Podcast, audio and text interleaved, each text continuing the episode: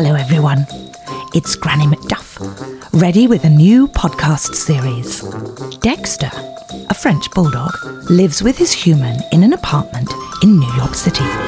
According to his human, Dexter enjoys eating, sleeping, and sniffing. But Dexter has another life his human knows nothing about. He is the famous Detective Dexter, solving doggy mysteries around the Big Apple and beyond. New episodes every Monday. Listen to Detective Dexter on YouTube and wherever you get your podcasts.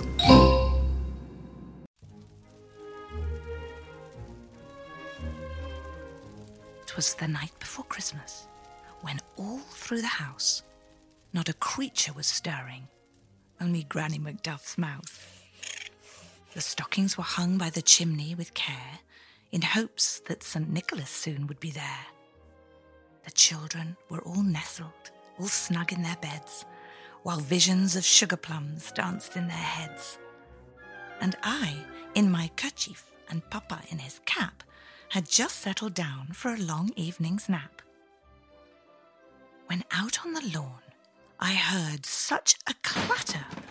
I sprang from our bed to see what was the matter. To the window I flew like a flash, tore open the curtains and threw up the sash. When what to my wondering eye should appear but a miniature sleigh and eight brilliant reindeer. With a jolly old driver, so lively and quick, I knew in a moment it must be St. Nick and he whistled and shouted and called them by name. Now Dasher, now Dancer, now Prancer and Vixen, on Comet, on Cupid, on Donder and Blitzen, on top of the roof and over the walls. Now dash away, dash away, dash away all.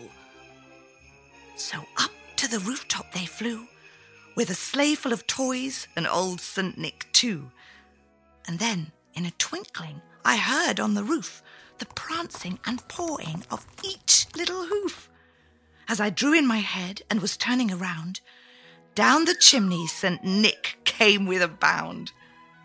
He was dressed in velvet from his head to his foot, and his clothes were all tarnished with ashes and soot. A sack full of toys he had flung on his back, and he looked like a peddler as he opened his pack.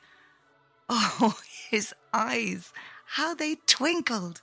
his dimples so merry, his cheeks were like roses, his nose like a cherry. His droll little mouth was curved up like a bow, and the beard of his chin was as white as the snow.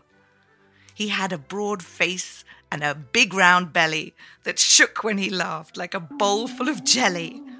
He was chubby and plump, a right jolly old elf, and I laughed when I saw him, in spite of myself. He spoke not a word, but went straight to his work and filled up the stockings, then turned with a jerk. Laying a finger on the side of his nose, he gave me a nod, and up the chimney he rose. He sprang into his sleigh and to his team gave a whistle, then away they flew like the down of a thistle.